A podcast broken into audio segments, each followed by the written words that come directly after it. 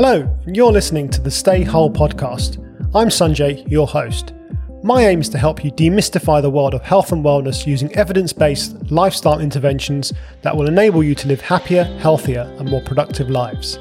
This revolves around three key principles eat, live, and move. This week, I am joined by Sam and Julia, who are the co founders of TeachStrong. Having worked as teachers, they know firsthand the challenges that the teaching profession involves. Their mission is to empower teaching staff to prioritise themselves in order to take care of others. Looking after the well-being of those who are there to inspire the future generation is no small task. I, for one, as a parent, value the role teaching staff play in shaping the lives of our children. The role of a teacher is so much more than just teaching children the academics. They are role models, counsellors, friends, and so much more. Teachers give so much of their energy to the children and often forget to look after themselves. That's where TeachStrong come in. They offer online and in person courses and workshops that focus on nutrition, movement, inner growth, sleep, and community. In this episode, we discuss what motivated them to start TeachStrong, the challenges facing teaching staff, and they expand on their five pillars and explain why these are so important. I hope you enjoy the show. Perfect. Look, Sam, Julia, really, really nice to have you here on the Stay Whole podcast. I think, as always, if you could give the listeners uh, a, an understanding or a background of who you guys are, that would be a great place to start. Yeah, absolutely. Hello. Um, so yeah, I'm Sam. And I'm Julie. um, and so yeah, we we founded TeachStrong together. Um, I have been working in schools for um, over ten years now. Um, I was a teaching assistant to begin with, and eventually trained to be a teacher in Birmingham. Did a year there, then went away to Spain for a couple of years. Now I'm back in Birmingham teaching. Um, but now I'm a part time teacher alongside sit, setting up this project, TeachStrong, which is all about um, the well-being of, of those who work in schools and boosting their well-being and showing them ways to be ha- happier and healthier um, in very simple, sustainable ways. That's kind of another one of our mottos. So yes, we're all, all about helping people that work in schools be happy and healthy. Um, and yeah, I suppose as a bit of Shall I do my background first? Yes. yes? Okay. so I've always been interested in, you know, health and well-being, um, whether that was nutrition or exercise or even mindfulness, and I'd kind of use that throughout my teaching career to to deal with, you know, the the stresses that are involved in teaching. Um, and then found myself offering advice to colleagues and friends and even family. And so TeachStrong has just an extension of that. And I suppose the idea behind TeachStrong has always been there in the back of my mind.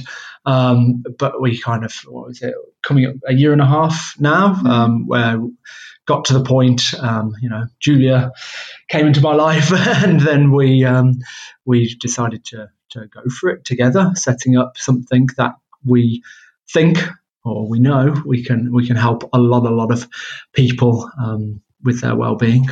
That's how it came about, really, isn't it? It is, yeah. So I guess I'll introduce myself. So my name is Julia Buckley. Um, I'm half Irish, half Spanish. So my dad's Irish and my mother is Spanish. Um, and I was born and raised in Barcelona. And for as long as I can remember, I have always been interested in spirituality, in personal growth and, and well-being, just like Sam.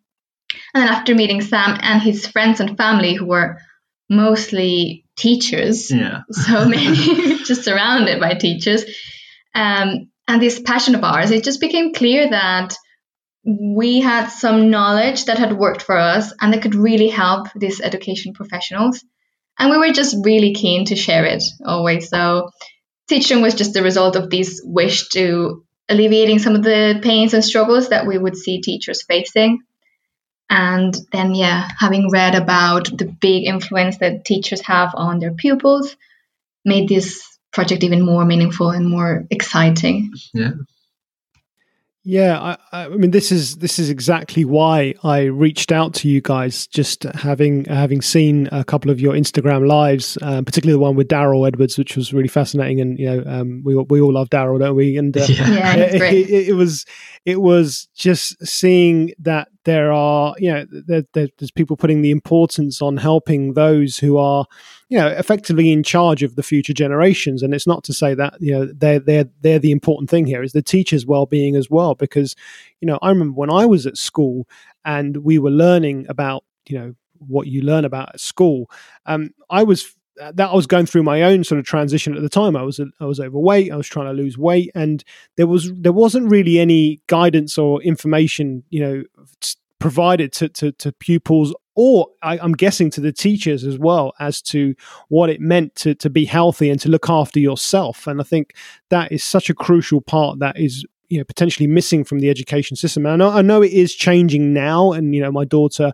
going to nursery, they started doing things like baby yoga and mindfulness and meditation. So there's a shift here. But it was really great to see that you're taking an interest in you know helping the, the teachers because you know it, it, all like when we as a parent we know that uh, it starts with the parents, right? You whatever you do is what your your kids will effectively end up mirroring. And I'm, I'm guessing that the same uh, uh there's a there's a similar effect there with with with the teaching staff because I'm guessing know kids spend a lot of time with their teachers, and I guess they're going to pick up a lot of habits and a lot of um, impressions from from these people that are so influential in their lives. And uh, looking after their well being is important. And I, I have have some friends who are teachers. I've, I'm actually, as a fitness professional, I think I mentioned this last time we spoke. You know, trained a couple of teachers, teaching some teaching staff, and just getting an insight into what it's like and uh, again you can correct me if i'm wrong sam you have more understanding but it is it is quite a stressful job i mean there's a there's a there's a lot involved here it's you know and i think there's a there's a misconception isn't there that people think oh you know teachers they get all these holidays and you know they mm-hmm. they, they, have they have the life of larry but I, I i i just don't believe that's that's the case and and i guess you can expand on that a little bit no, absolutely no. It, it's not the case. yes, we have we have some longer holidays, but they are definitely well deserved because it is a job and it's something that I've noticed just in the last 10 years. Um, the the pressures have, have increased and the workload, the kind of expectations, the amount of paperwork, um, yeah, just even perhaps the responsibility um, of you know, because you're not just a teacher, are you? You're a counsellor and a, um, uh, perhaps a health professional giving health advice as well in some instances, um, and just so many different hats that you have to wear as a teacher. So it is stressful. That is part of why we do it, though. Not because it's stressful, but we do it because it's meaningful and it's very important, and we are often working with young people that really need our help. Um, so of course that comes with some stress because there's there's just a lot of work to do, and that could be, you know, balancing some um, injustices perhaps that are that are in society, and if, if we're trying to give children better opportunities and more of a chance to to make something of themselves, perhaps get themselves out of a certain situation. So when you're always up against it like that, it can be very tough. But then it's kind of just, I don't know, gone down a bit of a slippery slope in that um, something new gets introduced and then that becomes the new norm of, of what's expected of a teacher and how much they have to do. Uh, as I mentioned, you know, paperwork or whatever it is. And and then something gets added on that, and then that becomes the new new norm. And so it's kind of, I think, just just kept building up. Um, thing, things moves are being made to address that um, in a couple of different ways, and I think we're going to come on to that perhaps later in this in this chat. But no, it, it is a stressful profession, and we want to we want to help people that uh, well help people as much as we can. yeah, and what you said about mirroring our behavior, that's exactly what we talk about. We quite often talk about mirror neurons and how we mirror the behavior of the people around us. Mm. And yes, teachers are one big part of that for when we're growing up. Mm. We're just copying what they do and the way they behave. So that's that's another Yeah. And there's kind of two sides to that is in we are the teacher that as you mentioned, Sunjay, um, kind of there, there is some moves to be talking more about the health and well-being side of things to pupils. And so that's fantastic. And a teacher can stand at the front of the class and offer advice and help um, help them in in terms of things not necessarily to do with maths or reading, but their kind of their holistic well-being. But then, as we've just mentioned, there's also the, them looking at us to be a model. So, yes, we can talk to them about healthy eating and exercise and being calm. But if we're not modeling those behaviors, then it could well fall on deaf ears because, um, well, yeah, ultimately, that's what we are going to replicate. Yeah. What we see more than anything else. Yeah. Yeah, it's that old saying, isn't it? It's uh, do do as I say and not as I do. Or, you know, we, we, we as parents, many parents have maybe said that in the past, and, and I think it's it's now we have to make sure that you know do, do as I do and, and and do as I you know do as I say and do as I do as well. I think we need to be practicing what we preach, and I think that's absolutely fundamental. And if I think back, you know, and I think that should be true for anything, right? I think back when I first started to work as a personal trainer, you know, I had to make sure that I was at first, you know, doing the things I was asking my clients to do. You know, if I'm telling my clients to, to, to, behave a certain way or to eat a certain way, then I have to make sure that I'm reflecting those behaviors as well, because that only, you know, that, that would only be contradictory if I wasn't doing those things. And I certainly think as a, as a teacher, um, absolutely, we need to make sure that we're encouraging, you know, the children to learn the, the right way, but we also need to be looking after our own, uh, our own well-being and our own health. Um, T- touching on that subject, obviously, Sam, having worked, you know, as a teacher in the past, and you mentioned in your introduction that you were being approached by colleagues about, you know, how, and you started sort of guiding them. I mean, what what were the common things that you were seeing that maybe colleagues or other people around you in the teaching, or in, in not not necessarily, they might not be teachers, there could be anyone that works in a school, right? I mean, what were some of the common things that you were seeing that were that needed to be addressed?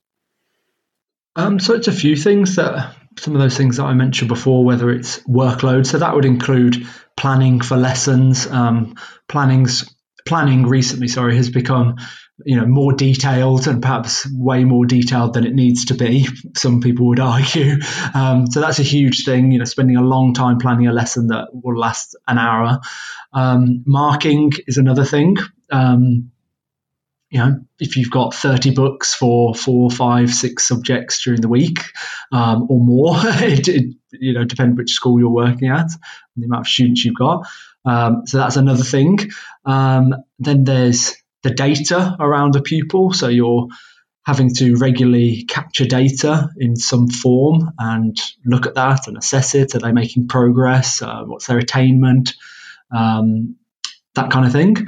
Um, as I mentioned as well, the, the expectations of, as well of, of what you can achieve with a child that you're seeing for five days a week, um, not every week of the year. Um, that's another thing.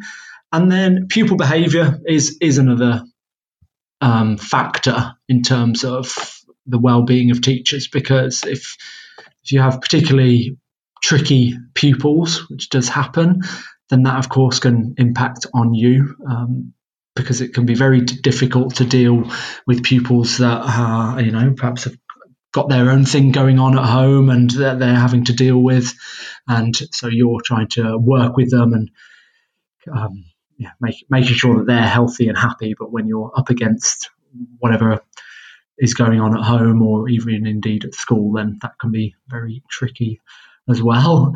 And and then more recently, we've you know we've got to mention COVID nineteen, I suppose, and uh, all the the um, stresses that that has thrown up as well. And for teachers, this has been a, a very stressful period because there's been a whole load of new challenges thrown our way. Um, again, in terms of what we're expected to be able to do from home or even in school um, with a, a, whole different setup at schools at the moment. Um, the guidelines are constantly changing, and that, of course, puts people on edge as well if they're having to adjust to a new set of rules or standards. Um, and yeah, different routines at school as well. And so all of these things, it's a big melting pot of, you know, it's not as simple as just turning up to that one place of work and sitting down at a desk. Not that that doesn't have its challenges as well, but um, you know, when your routine can be all over the place, it, it's just all, all these different factors can make it very, very difficult. Yeah, and I think you've touched on some really important points there. In that, I think again, just thinking of that stereotype that people maybe have when they think of teaching as a profession, and you know the, the, first thing as i said you know typically people make a joke about the the, the holidays and, and the time off that teachers they they that, it appears that they might be getting. However you mentioned a few things there in terms of the workload when it comes to you know planning. I mean you know every every session every lesson you know every subject has to, has to be there's a, there's a lot of meticulous planning that goes into that which i know just from the people the teachers that i know that a lot of that's done in their own time right? It's not you know it, it's something that you would take home and you would do you know within your own time. Similarly with marking and things like this whereas a lot as you mentioned how many depending on how many subjects you've got and how many pupils you've got there's a an awful lot of marking that you have to do. And again a lot of teachers would do that in their own time. So it's not you know it's not a job um, where you're you know on holiday most of the year or you know it's uh, you know nine to three or what you know whatever the school opening hours are. There's a lot that goes on beyond that. And of course you know that that workload, the, the the, the demands of the job, the demands of the schools, and I guess it, it, also depends on what kind of school you're working in, what kind of school districts. I guess whether it's private or, or states. I mean, there's there's different different factors here, but ultimately there's there's the pressure of the actual job, and then of course you have that you rightly mentioned the pupils themselves, and you know, they have their own uh, maybe going through their own challenges, whether it's in their home life, personal life, um, or, or whether it's academically, and and and you have to, as their teacher, be the kind of the glue, right, that fits all of those things together, and that and that comes with its own added pressure and its own added stress. Now, I've I've not been through teacher training, and I don't know what element of you know the psychology part of it. I mean i'm sure there is some aspect but i don't know how much of it is stressed at those stages. But i certainly have seen that the role of of a teacher has has certainly drastically changed over over the years. Um, and i don't know if that has been addressed with regards to training and, and, and providing teachers with the right tools to be able to cope. Uh, uh and, and again you might have more insight into that but um, and it certainly obviously has changed now with with covid-19 which we will will certainly talk about Yeah, no. Um, I think that there are things in place, and schools do offer CPD around these elements, and that, of course, helps definitely. Um, for example, with pupil behaviour and for example, a, a, child that's had a diagnosis diagnosis of ASD, for example, then you know you are given strategies um, to help with that but that's in the context of a class of 30 perhaps. And so you're this is another thing it's kind of the spinning plates all the time because you want to make sure that every every child is is okay and you've got to know all of them inside out and know their triggers and know their passions and what they're interested in. Um, so that can be very difficult as well. But I, I do think there are moves to you know update our training, make it more um, applicable in 2020. But perhaps there is still some catching up to do. Yeah, yeah, absolutely. I think there's, I think with everything, you know, all all, all professions have been have evolved and, and, and times have changed, and obviously we have more data and more science behind everything that we, you know, when we talk about health and well being. So I think that's going to apply to uh, to all professions. You know, just speaking to some of the doctors, you know, and, and we have some some people in common that we you know share on social media, and, and a lot of them, you speak to a lot of them when you talk about, you know, for example, nutrition, and a lot of them will say, you know, when they went to medical school there was little to no, uh, you know, training on on on proper nutrition. Which again, you know, if you listening to that, you might think, "Oh, that sounds quite shocking." And actually, well, that that's that's been the case up until recently. But again, that, these things are these things are are, are certainly changing. Um, for, from your perspective, I mean, what is it that you know, having deciding to sort of form this this TeachStrong. Um, you know uh, what the, the, one of the first things when you look at your your about us page says providing school staff with the essential tools they need to revitalize their well-being. What what aspects of, of teachers well-being are you are you trying to focus on? Where is your where is your sort of concentration here? So we focus on five branches. So we talk about the five main branches of health and well-being which are nutrition movement, inner well being, sleep, and community. And this is what we we stress about lifestyle and about the habits that really make a difference in the long term. Yeah, and that's the kind of philosophy behind TeachStrong, isn't it? What what things can we do in our everyday lives? What what is part of our daily routine that can really make a difference to our well-being? Because that is a message that's perhaps being lost a little bit. What is actual effective well-being? What strategies can be put in place that, that are effective in the long term? Because there are things being put in place in schools some of them good and some of them not so good in they're all well intentioned we know that and they're all trying to help but are they having a, an effect in the long term and so this is what TeachStrong is all about. What does the science say that has an, a long-term effect on health and well-being? And as Julia mentioned, there's those five branches, isn't it? And there's lots of variations of of that, and people might add add a couple of things as well. But from our point of view, if you're addressing those five things in your daily habits, then you're setting yourself up to well you're setting yourself up to be in the best position to thrive in school is what we say. Um, so although there are all these other things going on at school that we can't do anything about perhaps other people can excuse me um, perhaps other people can't do anything about um, what can you do every day that will equip you to be you know, fighting fit to, to deal with these challenges. And that's not to say that we shouldn't be talking about the other um, aspects of school that do need to improve, like workload and like data and pupil behavior we try and make it very clear that we're not saying those things are competing with each other. It's not one or the other. It's let's talk about both of them and let's address both of them and make it as practical and evidence based as possible. And if we do that, then we're, we're going to set up much happier schools, aren't we? And much healthier schools. So, in terms of TeachStrong, yes, it's those five things. And we are trying to distill the evidence and make it as practical as possible to fit in the lifestyle of someone that is a teacher. And so, of course, they are after things that are pretty quick, mm-hmm. pretty easy, simple, cheap. And as you know, Sunjay, this is those things are often the most effective things as well, and the things that people will keep up for years and years and years to come. Um, so rather than get um, overwhelmed by fad diets or exercise regimes or anything like that. What is it that truly works and what is it that can just fit into the timetable of a teacher, a teaching assistant, a head teacher, um, whoever it is that works in a school? Yes, and it will do that in a long term as well. We're always focusing on it being long term. Mm.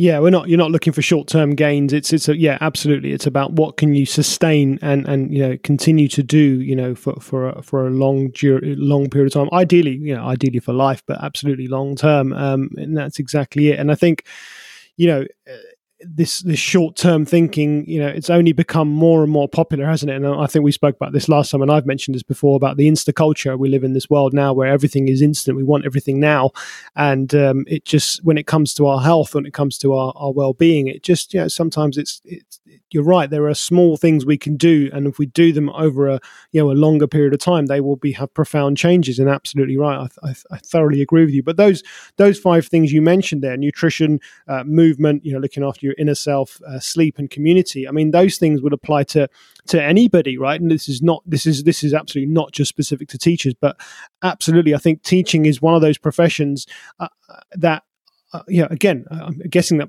people that want to be teachers, they are inspired to want to help, and they, they are. It's a it's a it's a job where they feel fulfilled in in helping children, in helping others to learn. And I think if it's ending up where they're feeling overwhelmed with the work and the job, and, and you know, then there's this that that kind of love affair with the with the job kind of wears off, and I, and I think that can become very clear um, to the pupils, right? And I think you know, you again, I think of this as a from a parent point of view in that you know, if I come home and I haven't had the best day, I don't need to even say anything, and my daughter and my wife will, know if Sunjay's in a, in a good or or you know he's feeling in a good, in a happy, in a great mood, or is you know not not feeling himself. And I think that's absolutely going to come across um, in, in a family environment, and it's absolutely going to come across in a, in a teaching environment. And if that's you know if the pupils have to, or if you have to sort of be exposed to that, you know as you mentioned, five days a week for, for many, many weeks of the year, then it surely it's going to have a knock on effect to the children. So we're almost saying, look,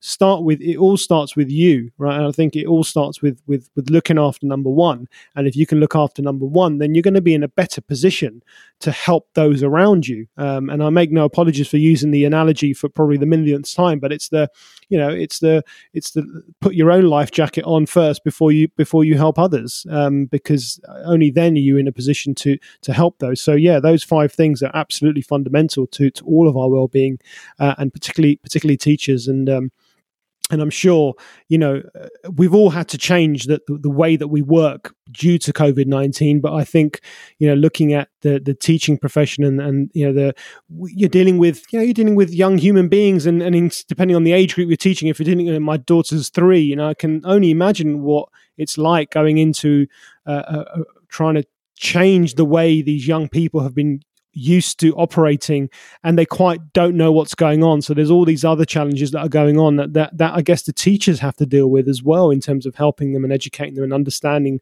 you know why all these changes are happening. And it's that that can be quite taxing um, at, at the best of times. Um, I want to I want to kind of try and touch on some of these these these pillars a little bit more. Starting obviously with the with the big one, which is nutrition. Um, what what is it that you would look at? You know, so if, if you've got you know you're looking at nutrition of, of teachers, what what would you you know how would you go about addressing that that pillar first? What would be your kind of general uh, advice with regards to that? I would just say keep it simple, mm-hmm. keep it very simple, and let's look at the ingredients that have been proven to boost health, whether that's physical or mental health, in a whole range of different studies. And so the ingredients that we would focus on are these whole food plant based ingredients. So that could be um, whole grains, um, vegetables, fruits, and beans um, even nuts and seeds as well. And it's not about any type of diet, um, but we like to promote a message of um, just add add more of those things. You know, whatever point you're at, let's just add more of those things because we know that the more that we center our diet around those um, whole food ingredients, the better it is for our health. And there's a whole range of different mechanisms going on behind that, but every, everyone can accept the fact that if they eat more vegetables and more fruits and more whole grains, if they're getting more fiber, then that's going to be good for them. So we start there and we show people how easy it is to just add some more plants to their meals or make a few switches to some recipes that they already know really well and they've been cooking for years and years. What are some of those switches that we can do to um, get in some of those really healthy ingredients as well? And make sure that they enjoy it. Yeah, so again, it's the long term, and they're going to keep up with it. Mm-hmm. And that it's kind of practical for a teacher exactly. as well. So we look at the practical size um, side of it as well, mm. with maybe batch cooking mm. and having leftovers, and then uh, altering your environment slightly so that it's easy for you when you're at school to just grab some fruit and some nuts instead yeah. of going to the canteen and having a muffin or a cookie or a nut. Yeah. Um, and, and same at home. So just making your environment help you mm-hmm. and keeping it again simple. Mm-hmm. And we were a big fan of things like overnight oats or making the lunch uh, box the night before and things like that. So just keeping things easy. Yeah, and kind of linked to that is what you mentioned about the insta culture of, of of social media and taking photos of your food. You know, this isn't the most I don't know the prettiest way of eating, as in you're not going to take a photo of the leftover curry three nights in a row um, on Instagram, are you? But it's beautiful in a different way. Yeah, exactly. you open the fridge and it's already there. exactly, and that's a different kind of beauty. Definitely, I like that. Yeah, um, but for a teacher, if that's going to save you time, and that means that when you walk through the door, you've got one less thing to worry about and one less decision to make because you've got leftovers. It sounds so simple, doesn't it? But we, if that can give uh, a busy teacher an extra half an hour or an hour of their evening, then that goes a long way. And yeah. it's just so simple, but you know, it doesn't necessarily sell. it doesn't, you know, sell loads of cookbooks and get a million followers followers on Instagram. Exactly, yeah. but it is so such a big time saving. Again, no no washing up, no mm. prepping. It's all done for you. So yeah, no, no, yeah, you're right. I mean, any of these sim- simple things, you're absolutely they're not sexy, right? We we, we know that. I was going to use that word actually. yeah, it's not. It just simply isn't. I remember when you know, as a personal trainer, and you have a client coming in, and you're, you know, you talk, you're, they're asking you about training and exercises, and I'm I'm actually asking them about, hey, what do you do when you're not, you know, when you're not in the gym? What are you doing, you know, during your day? How how what are you eating for your snacks? And and I'm making these small suggestions like, you know, drink more water. Can you get in, you know, can you get in a few extra steps? And you know, and it's like they're like, is this what I'm paying for? No, no, this isn't. This isn't. This isn't what you know. What what, written on the magazine cover? And absolutely right, it, it doesn't sell. But this is what is effective, right? This is what you know. If we go back, you know, I, I feel like we're at a time now where where we're looking at things like our health and wellness, we're almost going back to how things were, you know, decades and decades ago, even even you know more than hundreds of years ago. We're kind of going backwards because we're looking at what we have done in the past and saying, well, actually, that that was okay, that was working, and and, and I think obviously the advent of technology and, and evolution and all these things have, have changed things for the for the better in some ways, but certainly in other ways they're not. But I like what you said. The first thing you said right off the bat is keeping it simple, and I think you know, who's got time to, to, to overcomplicate anything? I certainly, I certainly know I don't, and I think uh, certainly, as you mentioned, a busy teacher um, doesn't have. So yeah, keeping it simple with the food. And look, we've all heard this before, right? And I, and I, and again, I'm, I, I don't want anyone. I make no apologies for saying, and I don't want you to. But yeah, eat more vegetables, right? It's a it's a very simple, fundamental, uh, you know, thing. We we we can we can we can dig up science, uh, you know, research on, on, all of this, and it's all there to be to be seen in, in the clear.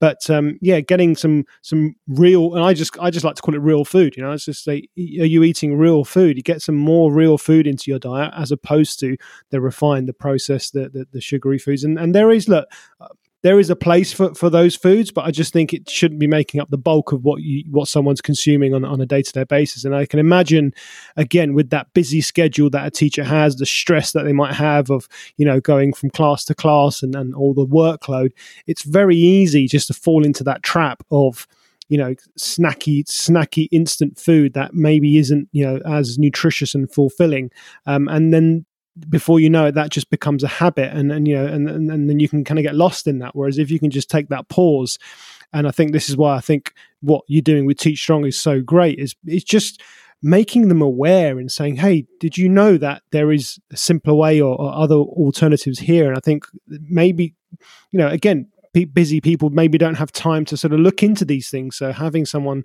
to, to kind of do that, the groundwork for them effectively and, and just raise their awareness levels is going to have a profound impact. And I'm, I'm, sure you've seen that from, from the work that you've done.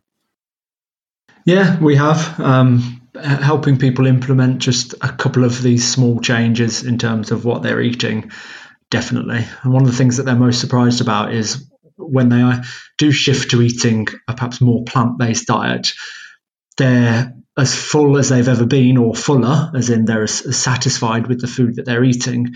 And yet, perhaps they're noticing some physical benefits. It could be losing weight, not that that's necessarily a goal for everyone, or, or it should be at all. Um, but they might notice that that they're losing weight and feeling lighter and feeling better, um, and it's just from a little change. Yeah. We also get the the it's so cheap, isn't it? Yeah. It's so affordable. I'm saving so much money in my shopping. exactly and then we could talk about the whole environment side of things, but maybe that's another conversation. That might be a bit off topic, but um, that is another element. But I do well. feel like that is quite rewarding as well when people become more aware of this side of, of uh, their di- their diet, mm-hmm. and they become much more conscious in their decisions as well. We've yeah. seen that in some people that we've worked in, and they're much more involved in making sustainable decisions. That's true. Yeah, it's you know I always say success breeds success. I think you know these small changes and these small wins that anyone can experience. I think it has that snowball effect, isn't it? And you may just start with you know, okay, can you swap you know your your chocolate bar snack for you know some some some dried fruit and nuts, and that could be the very small change. Or it might even be going one further than that and saying, hey, maybe you can drink a little bit more water, uh, and that can just that one small change can have a knock on effect in other aspects and just creating that awareness it, it, just starts with that seed doesn't it? And i think once once you've planted that seed uh, only then can can it can it grow and flourish. I think yeah there's there's there's absolutely a lot a lot behind that. And um, yeah I, I, it's great to see that you know people are responding to this as well because i think you know we, we can you know as, as you, we're dealing with we're dealing with fully grown adults we're dealing with people who have had habits for for many many years they're they're ingrained in us um, and they can be they can be hard to shift but i think um, once people start to experience these these these small wins, uh, it's only going to encourage them. And just to have other people, and, and I think this is why I like you know the fact that you've you've you know, you, you come from that teaching background, having you know it's almost like it's one of our own. You know, it's not an outsider coming in and telling us what to do. It's someone who's who's lived and breathed this role and, and knows what the stresses are about.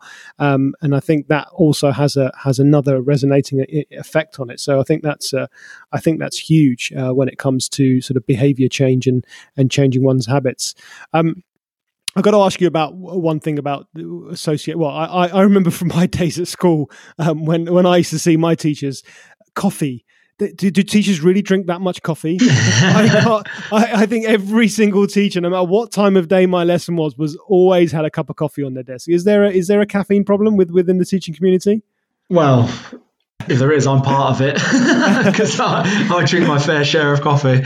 Um, you know, yeah, I I will have two, maybe three uh, coffees during the day, and I think I'm okay with that. But I, in some people, that might um, be too much. I don't know. It, you know, it, there is kind of two sides to this, isn't there? We we know that coffee can be healthy and can be health promoting, and people that are living very long, healthy lives can uh, enjoy coffee regularly every day, and even very strong black coffee as well.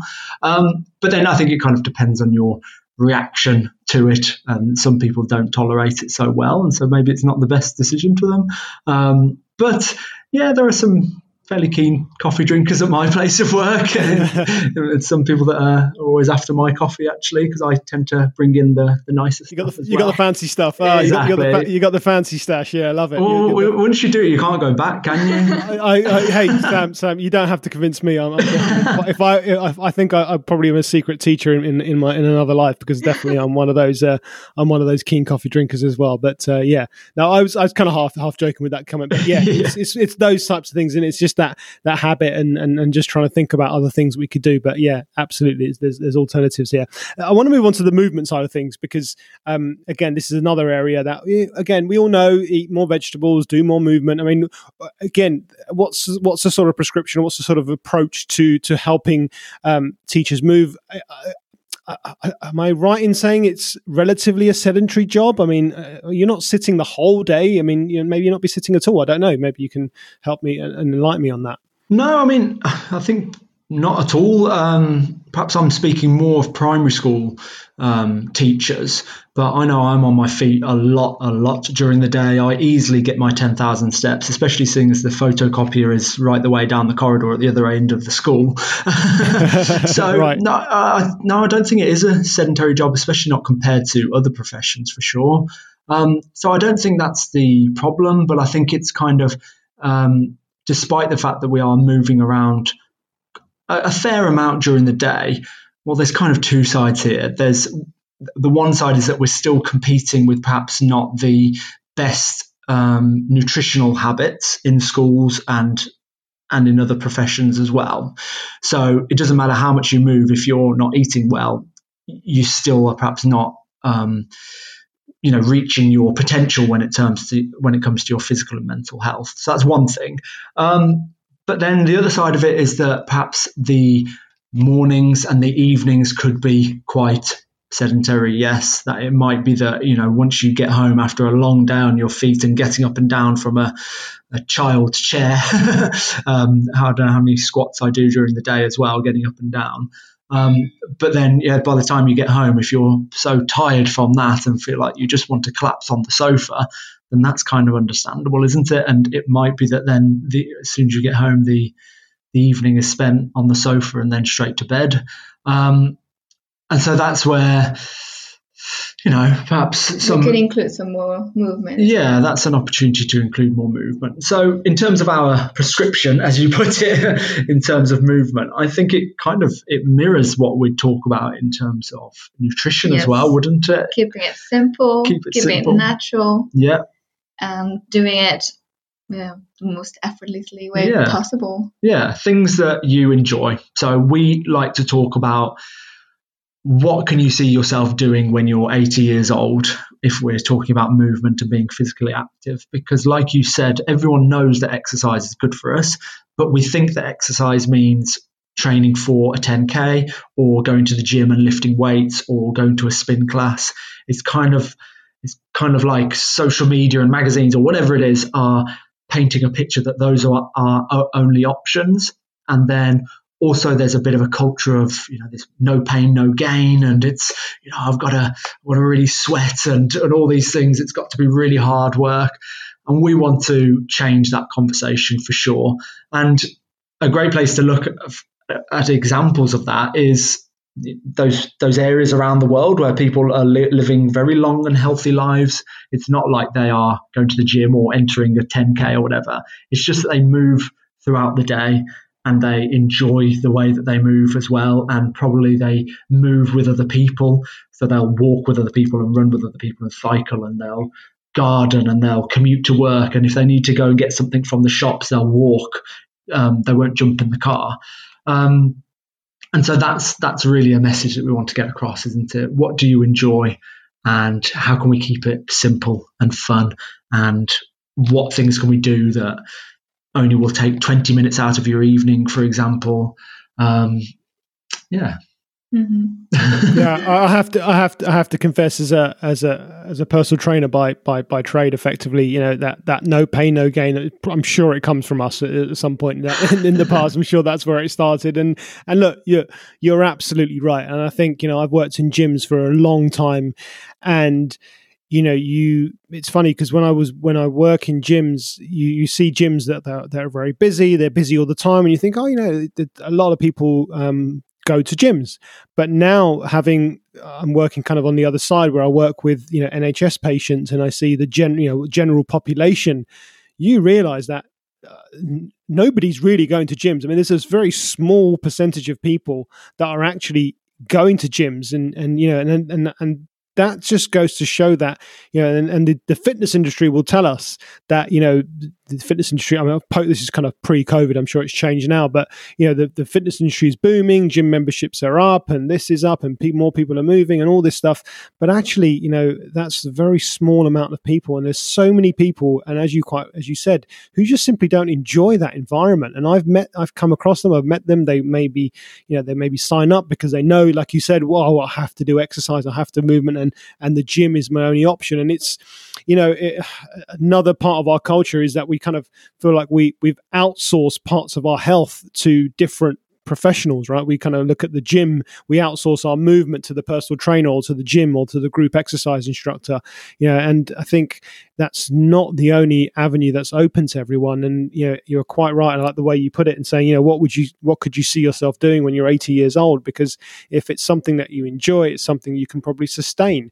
Um, and yeah, just getting and just getting that extra bit of movement in is going to be is going to be crucial. I mean, there's there's, a, there's, studies that I've read which have shown that you know just doing uh, an extra five minutes of walking a day is going to amount to an extra thirty hours in a whole year. So you know, just starting small like that, and I think just encouraging people just to, to stay moving uh, is, is is so crucial because not only is it going to affect physical health, but of course it's going to affect uh, one's mental health, and I think that's also that's kind of the next thing I wanted to go into. But that's obviously going to be crucial, especially when you're in an environment dealing with dealing with children and uh, and and all everything that comes with it. Yeah, and I think part of it is that well, there are people that enjoy going to the gym and lifting weights, and I enjoy doing HIIT workouts. I like going to the park and doing push ups and squats and things, but I fully understand that that's not everyone's cup of tea at all. Um, so th- there is that element that, and that's why there is these kind of sayings like no pain, no gain, because some people do really enjoy it and they're um, perhaps, I don't know, achieving a goal or perhaps it's helping their sporting performance or, or something like that, which is, of course, that's fantastic. But it's kind of like there's there's been a bit of um, what am I trying to say, like an invasion kind of from professional athletes in that we look at professional athletes and we think we have to emulate the, the, way that they live in the in the way that they train and the way that they eat and the way that have they have to fuel themselves with whatever supplements or energy drinks. And you know those people that are working right at the top of their game they might need that of course but we're not professional athletes. If we're talking in terms of TeachStrong, we, we are talking to people that work in schools and we're not professional athletes. And so let's not worry about being a professional athlete. Let's just, let's just uh, move in ways that we enjoy and eat in ways that we enjoy and find time for, for the, for the really important things in life and, and don't worry about letting other elements kind of encroach on that, that they're not needed. No, just enjoy the outdoors mm-hmm. and enjoy the people you're with and just think of activities that require some physical activity mm. and that's it. Yeah, yeah. no, that's well. I think that's a Julia. That's a really important point. What you just mentioned there about enjoying the outdoors, right, and being in nature. Because you know, again, there's there's studies that show that you know just being in nature brings down our, our stress hormones in, in, in our body. So, and, and I think that's such a crucial thing. And I think if we can combine that physical activity with nature, um, you know, there's there's a there's a profound impact there. And I'm sure, you know, and, and I'm certainly you know suffering from this now, and that when the weather has turned as it, as it is doing now here in the UK, people have noticed that change in their mood and their feeling, and they're maybe not. You know, I'm certainly not going out as much as I was. You know, when the weather was was better, and you you hundred percent you notice it. So I think if you can you can you can change that and just spend a little bit more time outdoors, have that extra five minutes of walking or whatever it might be, um, that's going to have a, have a huge impact on our on our mental health. Um, so yeah, and and you and look, Sam, you're right. The health industry and the athletes and professional sport, however you want to look at it, it's it, it it's almost the the the picture of health that we look to that as our picture of health. We look at a physical you know a, a, professional athlete and we look at the way their physique is and we look at the way they look and we automatically have made this assumption that in order to be healthy that's what i have to look like that's what i have to train like and that's what i have to eat like. Well that's not always the case and absolutely agree there's nothing wrong with that. If someone aspires to doing that and i like yourself i enjoy you know the, the, the weight training workouts the body weight workouts the HIIT workouts. I enjoy that stuff. So for me it's not that hard to go out and do it but absolutely there are many people where that isn't their thing. And and you mentioned it right? Those countries around the world i think you're referring to the blue zones where people are living the longest and and you know they're not they're not going to the gym. You know, they're not going for workouts, you know, every day for a half an hour, an hour, or whatever it might be. But they're just incorporating as much movement and and community, which is one of your pillars as well, as, as into their lives, and that's obviously helping them with their with their overall well being. Um, so that's you know. Uh, it's, a fundamental thing there. Um, kind of talking about that mental side of things. I mean, it's that's probably an area that's a little bit sort of it's it's less tangible isn't it? I think with food and exercise we can kind of see it we can kind of feel it.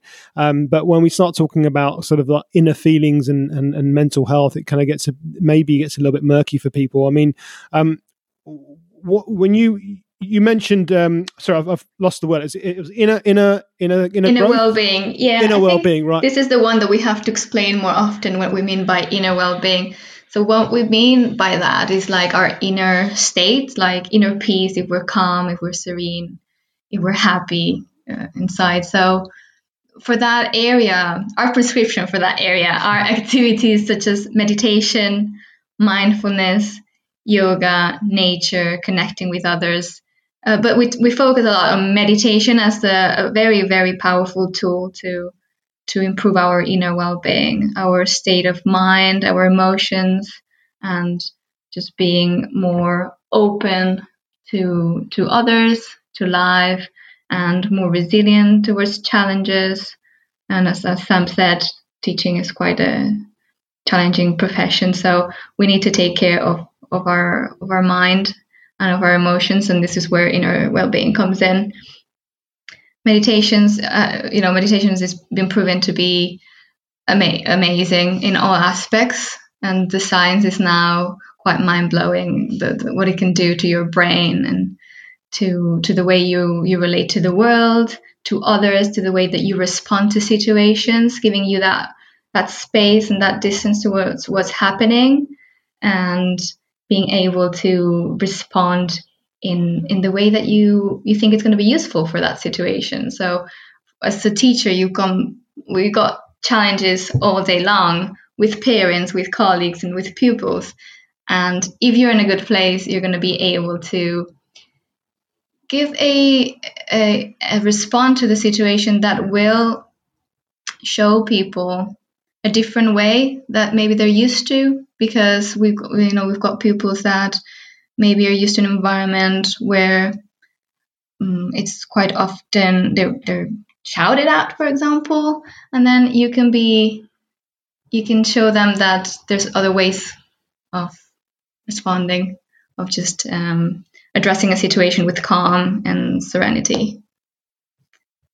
So yeah, that's that's what we mean when we talk about inner well-being of doing of yeah, activities. It's, it's, so crucial, isn't it? It's just that I like the way you put it in, just trying to find that inner inner peace and that calmness because and it just gives you that different approach. Because you know, you, you and, and I never really thought of it in the way that you just said it there in terms of the challenges with with people that you would have as a teacher. I mean, you obviously got your pupils, and then you got the parents, and then you got your colleagues as well. And you know, it's coming from all from what, and then you might have your own things going on at home as well. So there's kind of a, a, a four pronged approach, and, and you're probably getting it from all angles. So it's definitely hundred percent, you know, where you need that little bit of sort of calm and that time.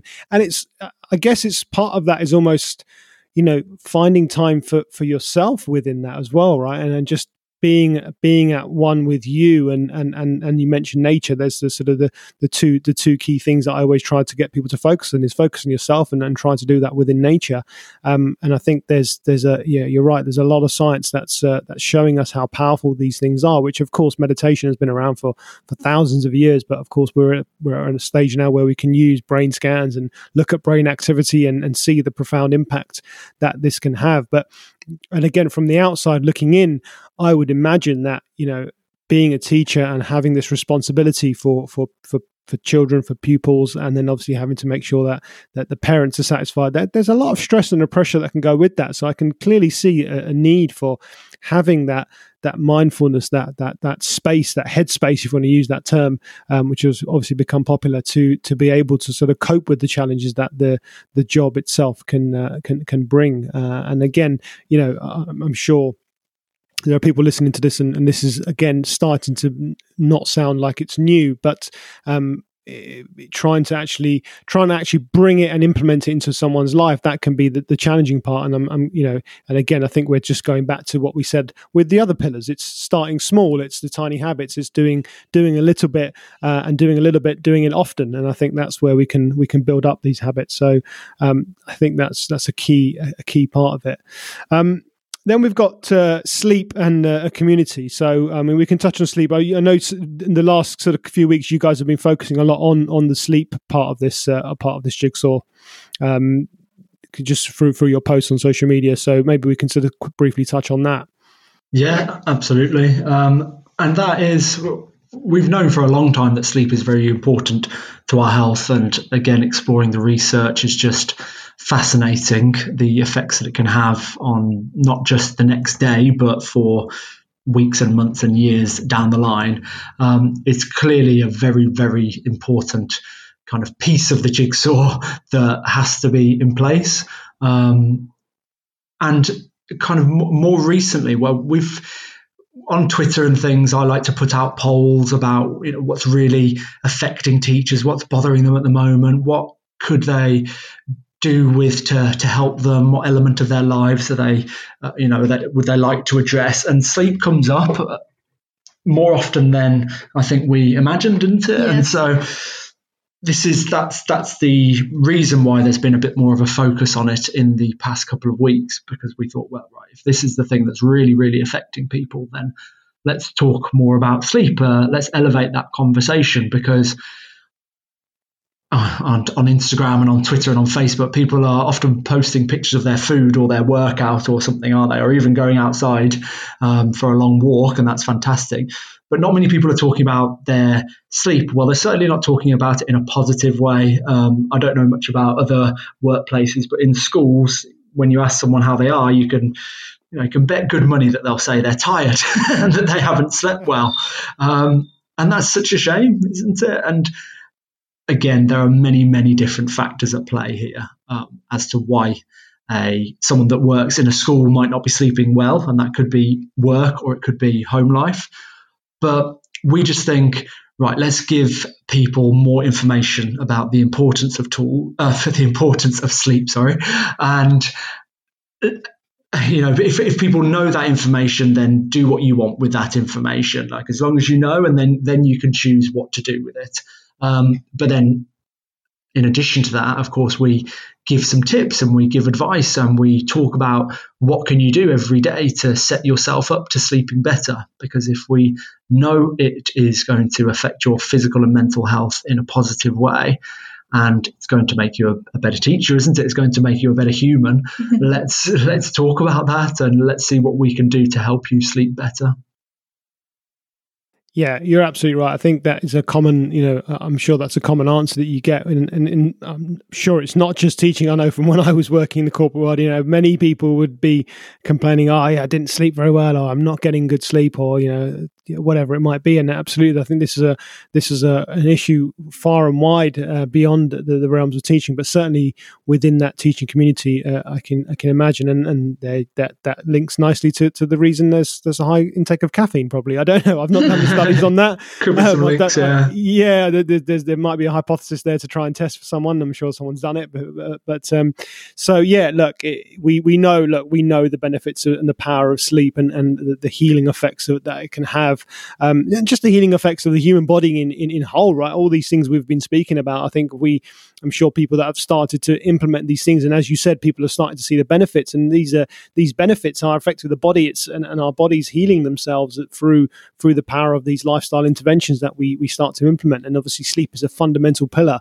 uh, behind that. And uh, you know, you just look at the importance of sleep in the development of a brain when he, when we're when we're children, when we're babies, and and that, that continues, um, you know, throughout our life, whether whether we're learning new things and skills. And yeah, absolutely. I think it's it's certainly an important part and, and, and it's going to help people um, to sort of better themselves in their career. Uh, and obviously, you know, we, if you can, an easy way to sort of to highlight the importance of sleep is just, and I'm sure everybody's experienced this, is to say, you know, think of a time when you've not had great sleep and you've been, you know, sleep deprived. How have you been? How have you performed? And, you know, the answer is not very well, right? And we, we know this, right? So we can just say, well, how do we remedy that? Well, we need to get, we need to get more sleep. Obviously, it's easier said than done because there are many factors at play here. And it may not just be, let's look at the one thing, which is the sleep, but all the other things we've talked about already, the, the movement, the nutrition, you know, the, the inner peace and that, that finding that inner peace as well can be all linked to that. Um, as well as the next one that you're talking about, which is community. Now, this is, again, this might be a, a, a, somewhat one that people may not have heard that often. I know certainly people that listen to my podcast and other sort of health and well-being podcasts may, you know, they would have would have come across this. But uh, what's your what, what do you mean by uh, community when when you when you when you mention it? So we mean the people that you surround yourself with. So obviously we have people like we've been talking about at work, at home, uh, our family and our friends, uh, colleagues. But then we like to talk about the tribe. So having your own tribe, having your support system that you have intentionally chosen these people because we know how deep and profound the effect of the people you surround with is and will have in your life. You know, they say about you're the product of the five people that you surround yourself um, most with. And it is it is true. They we've been talking about mirror neurons as well, how we influence each other in very very subtle ways that we wouldn't even realize we're behaving that way because our environment does it. So having a tribe, these people that will support you, that will inspire you, and will push you to grow and to become a, per- a better person, and will be there when times are challenging and and um, encourage you to to keep going. That's when we talk about community and having this community is an essential part of achieving your goals, and those goals are often created by the habits that they portray and that you will imitate. So mix yourself with people that have good habits, that share your values, and that share your goals. And I think that's an in good recipe for you to achieve your own. Yeah, I like that. It's again, it's it's it's quite simple, but it's so effective, right? It's that you know, if you want to, if you and again, I'm sure many people who have uh, may have experienced this. Maybe people have been trying to, you know, lose weight, or maybe people have been trying to get fit, and then when they're within the other circles of, of people that are not doing those things, it's it's very easy to get distracted, or oh, you know, uh, you know oh go on you can have one more or it's not going to harm you and you're you're trying to do this do the right thing and then you would get influenced by the people around us. Look i'm not saying that those are they're bad people by any stretch of the imagination but if you have that community who are like-minded who are aspiring towards the same values and the, and the same sort of mission as you then it makes it easier right? We talked about that at the beginning making it easy. And i think if you can have other people around you who share those those similar values and are demonstrating and displaying those behaviors that you wish to you know you wish to display as well then it's only going to make it easier.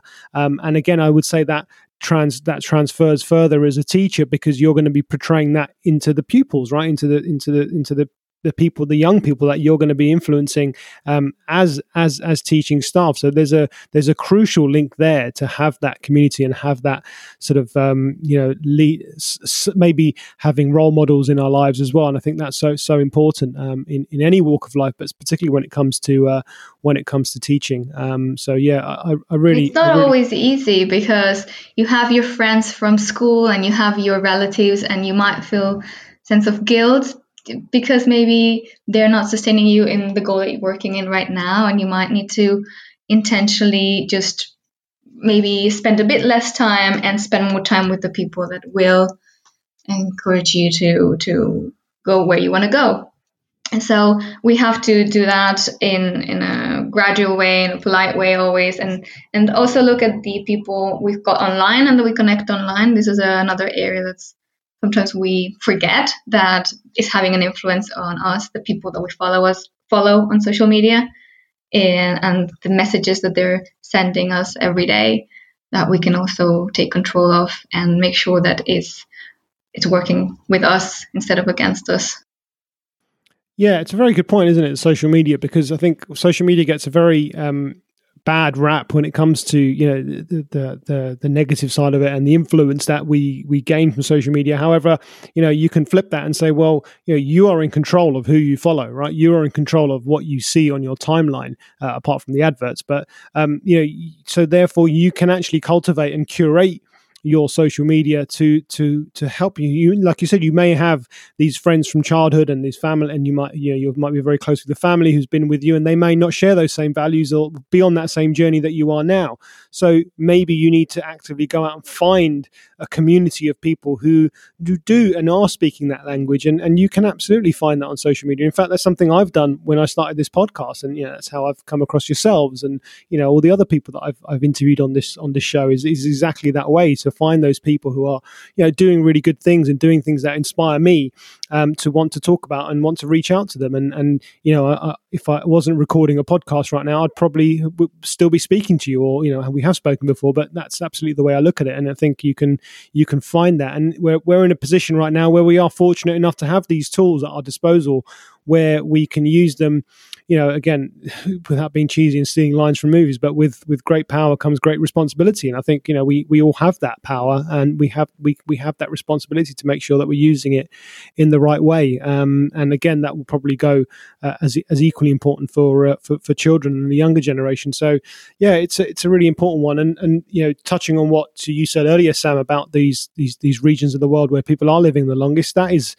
I, I personally think, and, and, again, without looking at the studies on this, I think that's a real fundamental factor is that having those uh, those community. in fact, I've forgotten what the word is that the Okinawans use, where they have this, you know, this group of friends that they've, you know, friends for life, and they they they get together, you know, every day, and they make sure that each other's okay, and they have this community spirit, and and that's what keeps them going for so long because they have that. Um, that yeah, they're called the Moai. That's it. That's the one. Yeah, yeah. I think I post, posted about it a few weeks ago. I've forgotten completely, but yeah, exactly that. Um, and that that just goes to show how how fundamental it is. And and again, you go back to, through evolution. That's how we survived. That's how we thrived. We're in these tribes, and, and it's a that's a great word to use, isn't it? yes. So building your tribe. That's that's our message. Be yeah. intentional about who you bring into your life. Be very very intentional. Always be open to anyone, and obviously um, loving and compassionate to everyone, but then just include the people that you really, really think that you want to keep. Yeah, that's brilliant. That's brilliant. That's brilliant. Um, so, look, how are you guys how are you delivering you know your offering? Obviously uh, we, we we did speak about this last time we spoke off air. Um, obviously covid-19 has obviously changed a lot of the way that all of us work. So what's your sort of strategy for for getting this information out to teachers to schools? How, how are you what's your approach at the moment?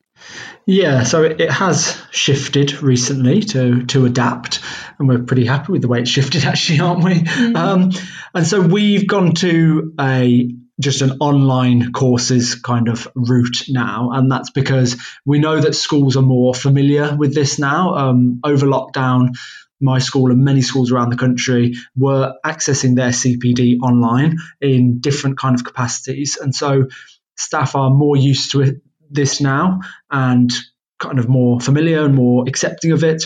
And so that works really well for us because we can distill everything that we want to get across, all that research, all that information, um, and more importantly, all of those practical tips and those habits and those um, little points about your environment. We can put that into an online course that teachers can access. And a, a, great part about it is that they can access it wherever they are and whenever they like. Um, so it's a bit of a, you know, it's a very modern way of doing things in that it's not that staff have to be have have to be all sat down in one place listening to one speaker. They could be at home, um, you know, feet up with a glass of whatever they want to drink in the evening, or perhaps a nice healthy chamomile tea, whatever whatever you go for, and doing your you know your bit of well-being CPD there. So yes, we've gone down the online courses route, and they cover those five branches that we've mentioned: nutrition, movement, inner well-being, sleep, and community. All kind of just as important as each other. So there's a well, there, there very soon will be a course for each, and then that can all be um, bundled into one pack as well, which is it's a really fantastic offering um, for schools. Yeah, so we've got like our well-being online course pack, which is five courses covering the five branches, and then they get released once every month, like one course per month. Mm. And then both individuals can purchase it, or schools can purchase it for their for their staff, and they can of course buy it as a pack or if they're just interested in one individual course like maybe it's sleep that is a very popular one or nutrition then they can do that as well mm. Right, so that's that's interesting. So it's not just it's not the onus isn't necessarily on the individual to say, oh hey, I'm interested in this, I want to sign up and, and pay for it. Um, but you can you the actual school itself can purchase this or, or implement this on on behalf of staff. But and I, I think that that second avenue is quite powerful because I think it just goes some way to show that hey, you know, as a school, as an employer, um, you know, we do care for our staff. I think if you look at corporate wellness in other other areas of industry, there's a there's a big push there, isn't there, of people looking after their staff, making sure their well being, especially over what's been going on with COVID and people working from home and remote working and trying to you know uh, helping people to balance their lives. And I think uh, also you know you you hear the comment often all the time, and I, I know I've heard it when I've worked with clients on a one to one basis, like oh yeah, but Sunjay, when I go to work, you know, and the staff staff in the staff room there's there's always chocolates there or there's you know someone's always bringing in cakes every day. And so i think if the school is approaching this from a top down perspective um, that can have a, a, a positive impact because you know other it's not just you as an individual. You know that there are others there with you. So you got again. There's that. There's your community. There's your tribe almost of people that are trying to do the same thing. So um, I think that's uh, that's very powerful. So it's all online at the moment, um, and, and it's individuals or uh, or schools are, are uh, can can kind of get involved uh, whichever whichever avenue they want. That's right. Yeah.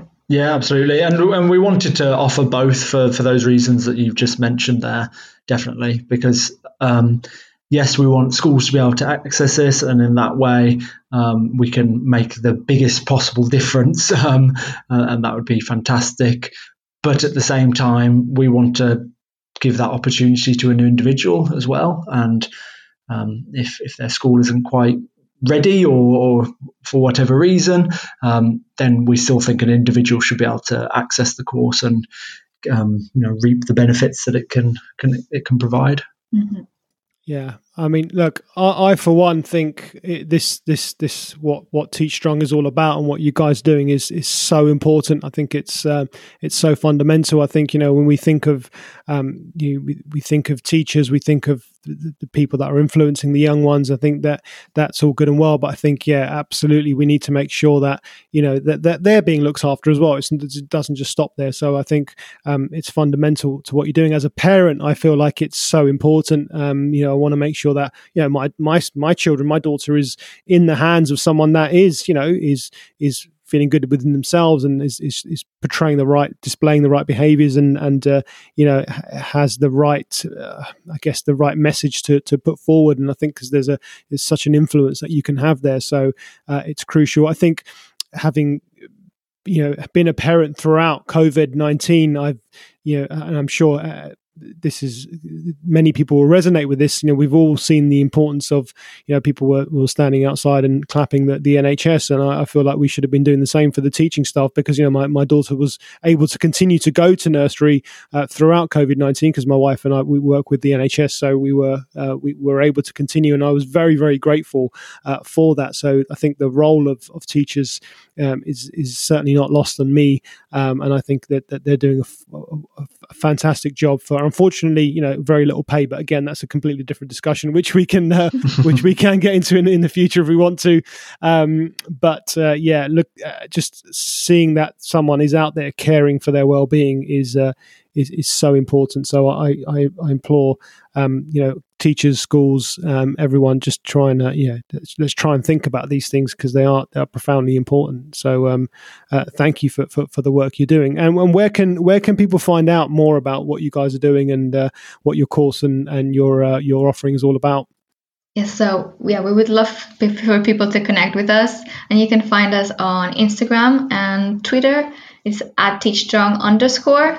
Uh, it's a great place to just find out what we're all about and see if you know our philosophy and our message resonates with with you, and it can we can help you in some way. And we've got lots of free tips there, and we're always sharing some resources. So I would go and do that. Like uh, uh, follow us on Twitter and Instagram. We're quite active in there. Then our website is www.teachstrong.co.uk, and you can find our, our, our programs and our online courses there. And if you want, you can just send us an email at info at teachstrong.co.uk. That's another great way to we can answer any questions because we're always happy to talk about the needs of a school and how we can help them and help our staff to, to be happier and healthier. Great. I will make sure I put all of those links to uh, your uh, socials and email and, uh, and, website on the on the episode show notes for this uh, for this episode. But uh, yeah, highly recommend people to go and go and check it out. Even I, I spent a lot of time last time looking through your website, and you had lots of fr- lots of really good free resources, tips and tricks, just little things that you could do. You know, we, we talked about it earlier in this conversation, uh, and I think even that would be a great place for a lot of people to start. Um, but yeah, certainly social media as well. check them out. I, I re- encourage people to have a look at some of your um, Instagram lives that you've recorded and posted up there. Um, there's some really good conversations with uh, you know with other health practitioners and, and health and wellness uh, sort of warriors, and there's there's some there's some good stuff there. So uh, yeah, definitely go and check it out. Um, Sam, Julia, it's been a pleasure pleasure connecting with you, um, and thank you for for all the work you're doing. And uh, oh, thank you for for for being the first uh, threesome on my podcast. It's the first the first time I've had uh, three people on my on my podcast. So uh, there you go. There's there's a first. But uh, no, generally, um, thank you very much from the bottom of my heart. I really appreciate the work that you guys are doing, and uh, I just wish you all the best. And uh, I'm sure that we'll be hearing a lot more from from TeachStrong in the future.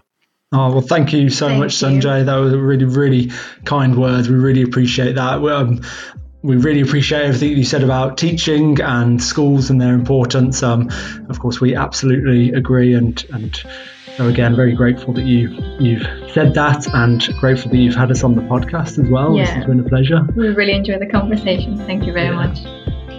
Thank you to this week's guest for their time and insights. It was a real pleasure speaking to them. All the social media and website links for today's guest can be found on the show notes page on our website, which is www.staywhole.co.uk forward slash SWP. If you enjoyed this podcast, then please share it with someone that you think might benefit from it.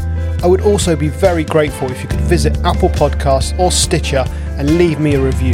It will really help this information reach more and more people. Thank you. And if you're a health, fitness, or wellness professional and you want to be a guest on the show, or you have your own personal health and wellness journey that you want to share, then contact me via email. It's sunjay at staywhole.co.uk. That's S U N J A Y at staywhole.co.uk. You can get me on Instagram or Twitter, it's at staywholelife, or on facebook.com forward slash staywhole. I would love to hear from you. Thank you to Purple Planet for all the music in this episode, and as always, thank you to you for listening. I am forever grateful. And remember to stay whole.